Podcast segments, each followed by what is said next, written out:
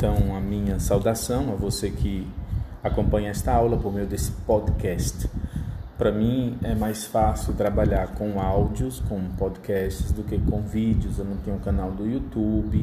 Espero que para vocês seja possível acompanhar essas lições. Vou procurar fazer áudios não tão longos, não tenho, talvez o áudio não, o áudio não seja de tão boa qualidade, porque não tem um estúdio mas aí a gente vai resolvendo durante, enquanto essa situação permanece. Mas antes de tudo, uma oração.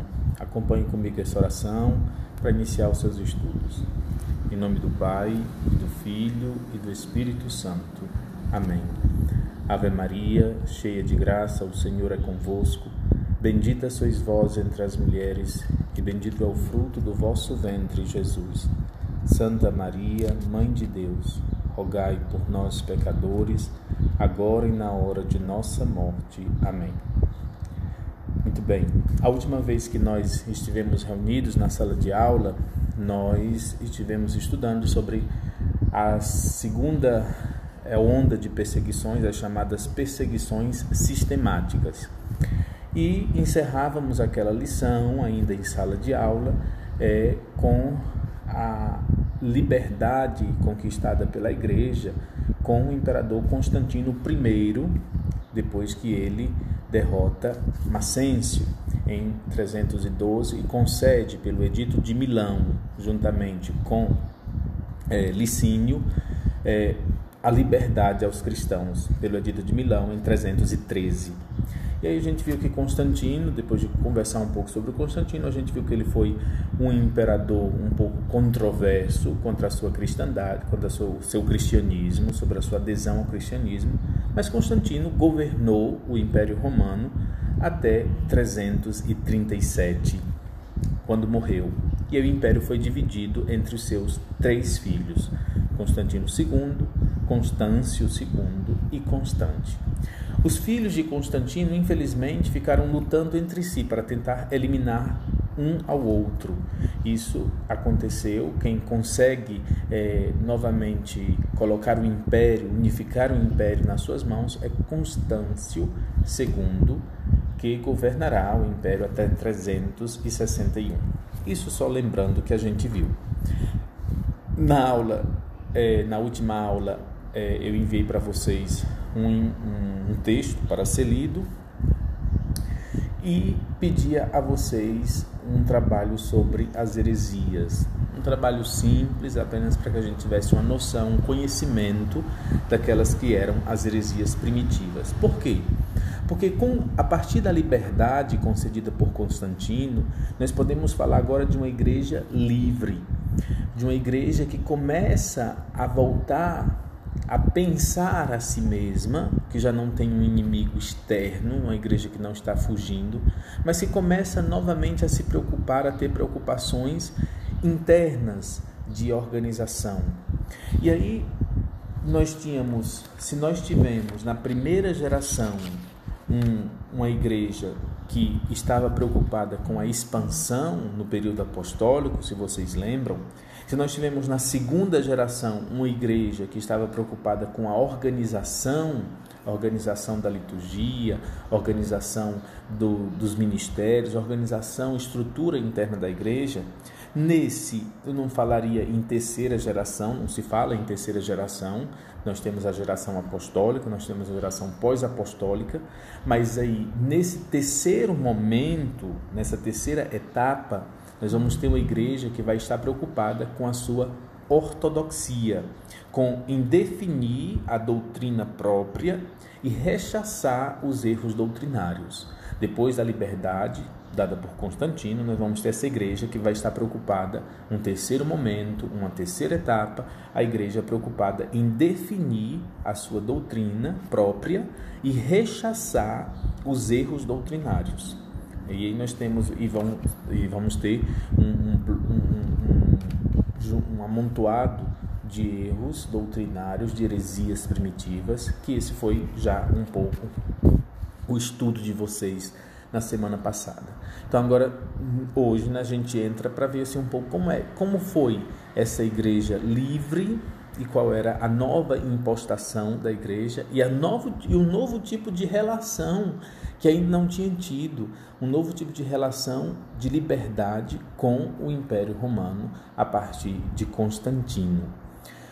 Agradeço aos que fizeram o trabalho, foram grande parte aqueles que fizeram. Nós tivemos ainda alguns que não fizeram, que também eu, eu teve gente que não fez o trabalho, mas nos enviou a justificativa, nos falou o porquê e alguns que não fizeram. É bom que a gente tenha. Não estou pedindo longos trabalhos, não são trabalhos científicos, apenas trabalhos para que a gente possa ter contato com o conteúdo, contato com a disciplina, o que é importante nesse período. Então, partindo daquilo que nós tínhamos deixado, uma igreja livre, uma igreja que a partir do Edito de Milão, 313, essa data é importante, nós temos essa liberdade. E Constantino, que assumindo essa postura um pouco é, controversa, permanecia, atenção, Constantino, mesmo sendo cristão, e há quem conteste essa, esse cristianismo, mesmo sendo cristão, permanecia na linha autoritária de Diocleciano. Constantino tinha sido educado na corte de Diocleciano, tinha crescido e permanecia com essa linha autoritária. Não se podia ainda pensar em uma separação do poder temporal e do poder espiritual. E sendo assim, com essa identificação, com esse autoritarismo, é o imperador que vai assumir um papel central no andamento da vida da igreja, no andamento da vida, inclusive da vida espiritual da igreja. É, vai ser o imperador a convocar concílios, vai ser o imperador a emanar leis sobre a disciplina e a organização eclesiástica. Aqui a gente poderia já começar a falar sobre um, um certo tipo de César-papismo, quando o César, o imperador, é quem assume a guia da igreja, quem assume a chefia da igreja, de certo, de certo, de certo modo. É, Constantino adentra em questões internas da igreja e, inclusive, sobre a questão das heresias. é, será Constantino a convocar o primeiro sínodo se chama, algum, alguns livros vocês vão encontrar, é, é, Concílio de Arles, de 314. Mas não é bem um concílio, e se é um concílio, não é um concílio ecumênico. Vamos ter o primeiro concílio ecumênico somente com Niceia.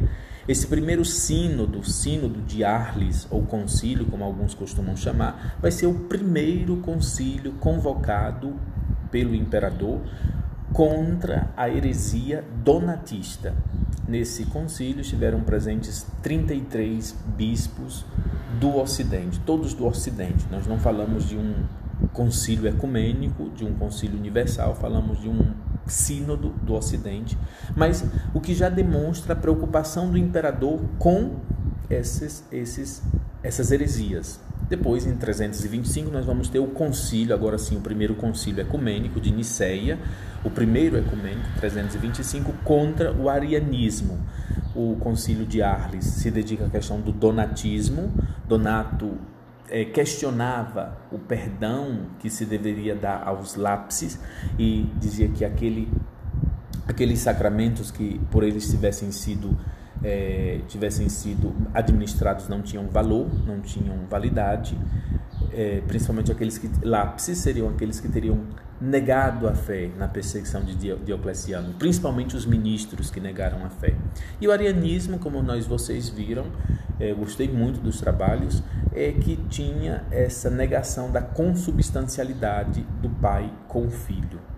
Mas aí é o imperador a convocar concílios, como o Sínodo de Arles em 314, como o Concílio de Niceia em 325. É o imperador a dar normas para a igreja. Em 329 são proibidos de ingressar no clero os curiales, ou seja, coletores de impostos, outras categorias como padeiros, porque eram importantes para o império, então esses são proibidos de ingressar no clero da igreja. E em 335 e 336, Atanásio vai ser exilado, Santo Atanásio vai ser exilado é, em uma certa luta contra os arianos. E depois nós vamos ter os filhos de Constantino, os próprios filhos de Constantino vão ter uma tendência ariana mas em, naquela data, 335, 336, Santo Atanásio, ainda sob o governo de Constantino, vai ser exilado algumas vezes. Os três filhos herdam o império, tentam se eliminar e resta apenas Constâncio, que era ariano, que era por sua vez ariano. E aí a igreja entra nesse novo, nesse novo é, momento, nessa nova etapa de uma igreja livre que busca o seu fortalecimento. A igreja, depois da liberdade concedida pelo imperador Constantino, vai conseguindo, adquirindo, construindo a sua própria identidade, definindo sua doutrina, sua forma de culto e sua vida social. E aí a gente vai agora entrar nessa, nesse novo conteúdo e vocês podem talvez até se surpreender que muito da organização atual que nós conhecemos, que nós é, vivenciamos nas nossas igrejas, dioceses, muito dessa organização atual, ela permanece, ela, ela permanece desde esse período. É, nesse período em que a igreja vai é, especificar e fortalecer a sua estrutura e vai principalmente ganhar campo de fortalecer a sua identidade doutrinária, definir a sua doutrina. Uma primeira questão com a liberdade dada por Constantino é o favorecimento da expansão geográfica. Até então, a presença cristã era muito restrita aos territórios do império. Até 313, a presença cristã era muito restrita aos territórios do império. Nós tínhamos uma pequena penetração de cristãos na Pérsia e também na Síria, mas no império era onde estava o grande volume, a grande presença de cristãos. Nós temos mais cristãos dentro do império, mais cristãos na parte oriental e ainda menos, um pouco menos na parte ocidental. O império romano era na faixa tinha na faixa de uns 50 milhões de pessoas, 50 milhões de habitantes, dos quais por conta das perseguições, por conta das restrições, nós tínhamos ali entre 5 a 6 milhões de cristãos. Ainda não era uma faixa tão significativa e tão presente em meio à população. Eu dizia, o Oriente tinha mais cristãos. Desses 5, 6 milhões, o Oriente tinha entre 2 e 2 ou, ou tinham 4 ou 5 e o Ocidente desses 5 ou 6 milhões de cristãos, aí sim, o Ocidente tinha uns 2 milhões de cristãos. Então a presença cristã era muito mais forte e efetiva no Ocidente do Império. Bispos, por volta do ano 300, nós tínhamos mil bispos já espalhados, mas ainda naquele sistema de que cada pequena comunidade urbana, quase como uma paróquia nossa hoje, tinha o seu bispo, tinha a sua estrutura. Na Síria e no Egito, já no século III, nós reconhecemos a presença de alguns bispos e alguns presbíteros para cuidar do interior, mas ainda nós tínhamos uma afirmação, uma presença é, muito grande nos centros urbanos, nos centros urbanos. Quanto à expansão, a partir daí, a partir da liberdade, tem-se uma maior liberdade de pregação, uma maior liberdade de trânsito dentro do império. O cristianismo já não é mais uma religião proibida ou perseguida, mas passa a ter liberdade para se expandir com maior tranquilidade. Essa é uma das consequências e gera o fortalecimento da igreja. Uma outra questão é a organização das igrejas locais. Uma igreja perseguida, uma igreja que não tinha tanta liberdade de comunicação entre si, eh, nós tínhamos várias tendências de organização. Já no século II e III vai se popularizando, vai começar a se popularizar sempre mais o modelo de organização que faz uma síntese do primeiro século. Ou seja, nós temos três pontos dessa organização que vai se afirmando, se popularizando, principalmente depois da liberdade conquistada. Primeiro, cada cidade teria um só bispo que coordena a vida da igreja, um só bispo que administra o batismo e que administra a crisma um só bispo por cidade. Segundo, tinha cada cidade o seu conselho de anciãos, que seriam os presbíteros. E terceiro, Cada cidade teria, cada conselho, cada bispo teria servido por diáconos e eventualmente algumas diaconisas. Então nós já teríamos já uma semi-estrutura, um protótipo da estrutura das ordens bispos, presbíteros, anciãos e diáconos. E essa estrutura, se vocês bem lembram das outras aulas, elas é, juntam as duas tradições, a tradição judaica e a tradição helênica da tradição judaica, onde muito mais se falava dos anciãos, e a tradição helênica, onde estavam o bispo servido diretamente pelos diáconos. Por exemplo, São Cipriano, na carta 14, versículo 4, e ele era bispo, nos deixa um testemunho. São Cipriano, em uma das suas cartas, carta 14, versículo 4, vai dizer: Como bispo, não decidi nada, não decidir nada, segundo minha opinião pessoal, sem o conselho dos presbíteros e sem o voto do povo. Então nós tínhamos esses presbíteros que era como um conselho que ajudava o bispo na sua tarefa, na sua missão de governar a igreja, na sua missão de coordenar a vida da igreja. No século III, em na África, mas também em Roma, vão se desenvolver as chamadas ordens menores, acólitos, leitores, exorcistas. Por exemplo, o Papa Cornélio, em 251, ó, 251, já antes da liberdade concedida por Constantino, 251, nós estamos aí em plena perseguição de Décio, é quando as perseguições estão passando de esporádicas para sistemáticas, em plena perseguição de Décio, dentro do período da anarquia militar, nós temos esse testemunho do Papa Cornélio, 251. Em Roma, nós temos 46 presbíteros, sete diáconos, sete subdiáconos, 42 acólitos e 52 ministros, entre leitores, exorcistas e hostiários. Isso aí nós estamos falando de uma igreja ainda perseguida, no período da transição da perseguição.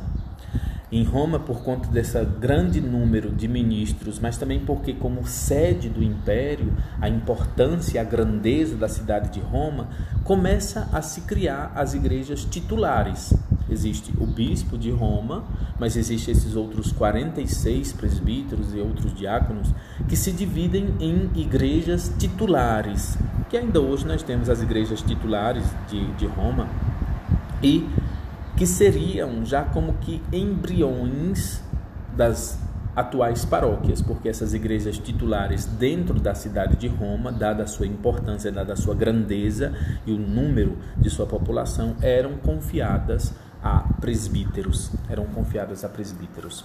Padre, como é que se dava a escolha dos bispos? Nós já vimos aí um pouco a organização, que vai pegar esse sistema bispo, conselho de presbíteros e diáconos. Nós vimos esse surgimento das igrejas titulares, o surgimento das ordens menores, tudo nesse período. E aí nós vamos ter como é que se dava a escolha dos bispos no século II até o século III. Como se dava a escolha dos bispos? O bispo era escolhido nesta época pela comunidade local. Era, deveria ser uma pessoa capacitada. Alguns documentos vão nos dar, é, estabelecer idade e algumas exigências. Mas um, é, uma das exigências é que exista a eleição do bispo pelo povo, pelos presbíteros, pelo povo, mas cabe, já naquela época, cabe aos bispos vizinhos confirmar a eleição e consagrar o eleito.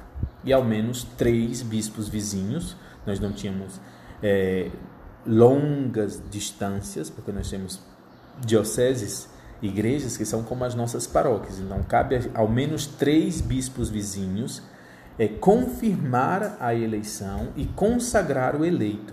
E essa presença de ao menos três bispos vizinhos é sinal da aceitação do corpo episcopal daquele que vai adentrar ao corpo episcopal e é, sinal de comunhão. é, vai surgindo a figura do metropolita. Veja como é interessante. Nós temos muita, muitas coisas. A eleição, é, a presença de, de, três outros bispos na consagração, ordens menores, as paróquias, igrejas titulares, a organização, bispo, presbíteros e diáconos. E aí vai surgindo também a figura do metropolita, como um bispo com maior importância para o bispo da cidade maior, aquele bispo de maior importância, o bispo da cidade maior vai gerando, vai conquistando essa essa participação, essa presença, essa importância entre os demais. Os bispos passam a se reunir então por províncias. Olha, outra coisa que nós ainda temos hoje, o metropolita e os seus sufragâneos, a sua província ou região, com certa frequência.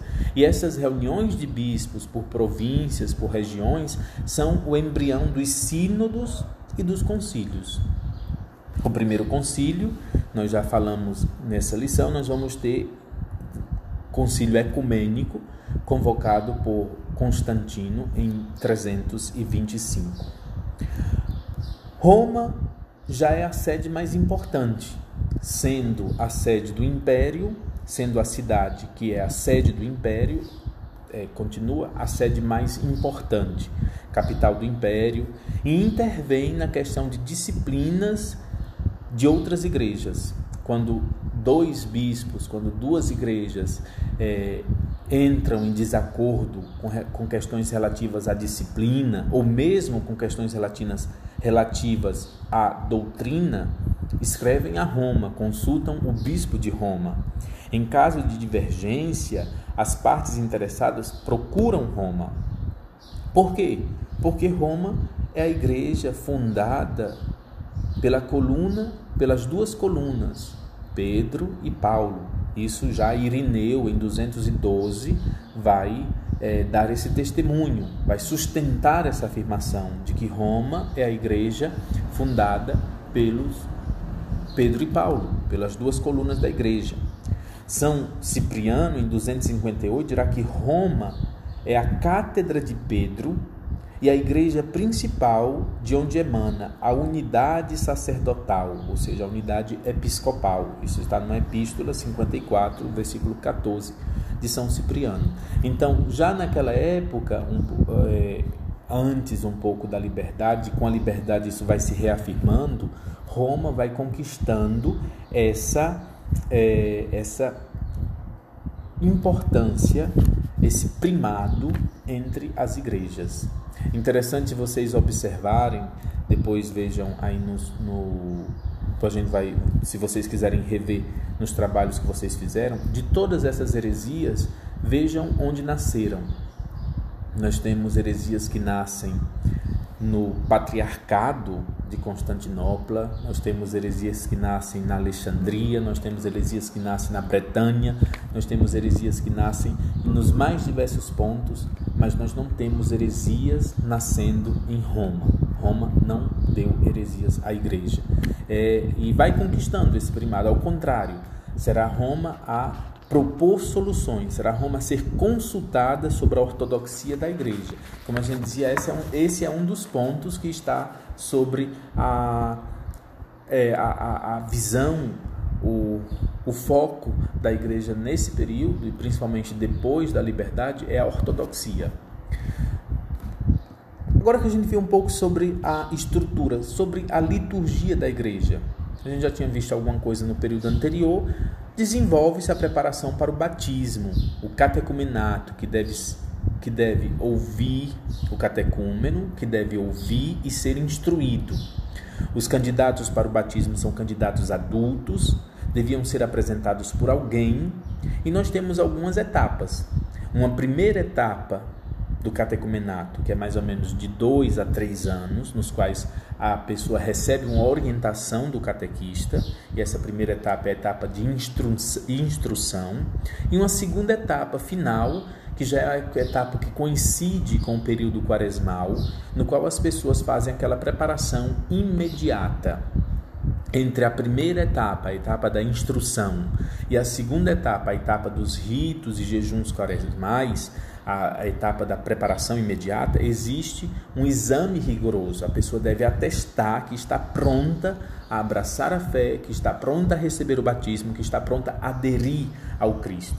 Junto com o batismo, se recebe já a unção com azeite, que é o crisma, e a Eucaristia, porque já adulto começa, depois de batizado, começa a participar, já participa da primeira missa porque antes, como catecúmeno, só se podia assistir à liturgia da palavra.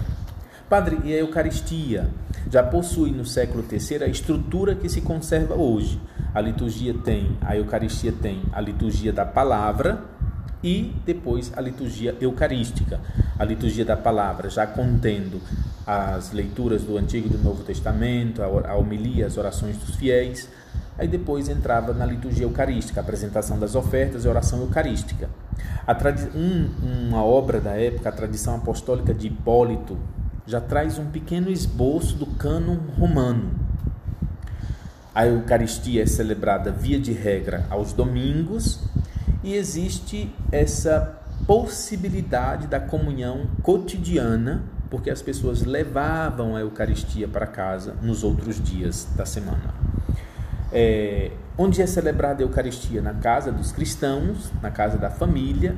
Só a partir do século III é que nós vamos ver as pessoas começando, as igrejas locais, começando a comprar casas para o uso da comunidade, as chamadas domus ecclesiae. Casas transformadas, adaptadas, com batistério, local próprio para a Eucaristia.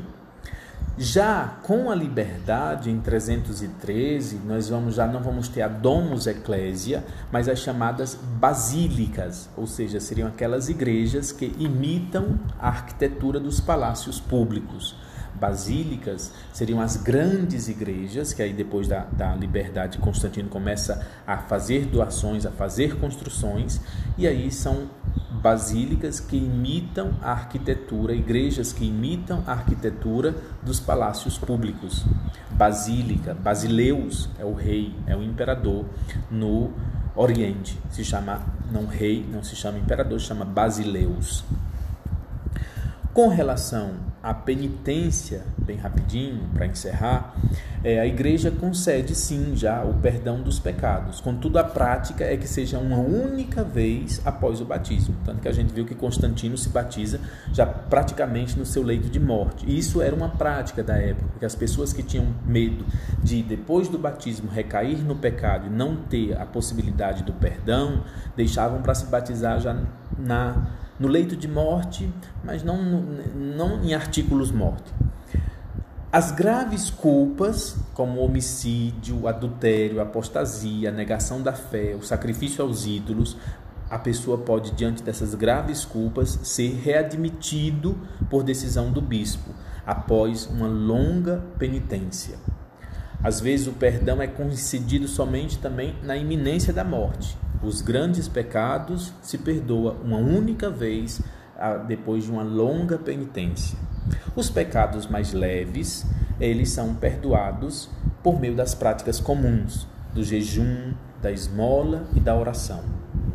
Existe uma certa divergência, a gente já viu, vai depois ouvir falar muito sobre o donatismo, uma certa divergência sobre essas práticas disciplinares. Nós podemos perdoar os lápses, nós podemos perdoar aqueles que negaram a fé, que fraquejaram diante da perseguição de Diocleciano, e principalmente se esses que negarem a fé, que negaram a fé, foram bispos, foram presbíteros, é mais grave ainda. O donatismo, ele é, não era não aceitava esses sacramentos, porque, segundo eles, aqueles que negaram a fé, principalmente para os ministros, não poderiam ser perdoados nem readmitidos. E aí nós vemos essa igreja que começa a se fortalecer, nós vemos a igreja que vai se fortalecendo na sua estrutura, se fortalecendo na sua organização, mas agora vai estar de frente, vai bater de frente com um, uma nova questão. Não mais somente a estrutura, não é somente mais a organização, mas se a igreja quer se fortalecer, ela precisa fortalecer a sua doutrina, definir a doutrina oficial, definir a ortodoxia, definir a doutrina oficial. e extirpar os erros doutrinários que tantas vezes vai nascer no seio da igreja. Na próxima semana a gente vai, é, na próxima aula a gente vai é, focar sobre as heresias, sobre a vitória ou sobre a superação das heresias. E aí eu agradeço a vocês pela paciência de terem escutado. Chegamos agora a 30 minutos, eu não queria fazer um vídeo ou um áudio muito longo, mas agradeço a vocês pela paciência de terem escutado. Se vocês tiverem alguma outra dúvida, alguma outra questão, alguma contribuição ou esclarecimento, ajuda, é, podem colocar na junt, juntamente com o trabalho, juntamente com o pequeno trabalho que vai ser passado, e aí a gente vai, nas próximas aulas, a gente vai também tocando nesse assunto, nessas dúvidas, naquilo que vocês também vão observando e também contribuições que vocês podem ir trazendo, tá bom? Muito obrigado e até a próxima, até o próximo encontro, é, se Deus quiser.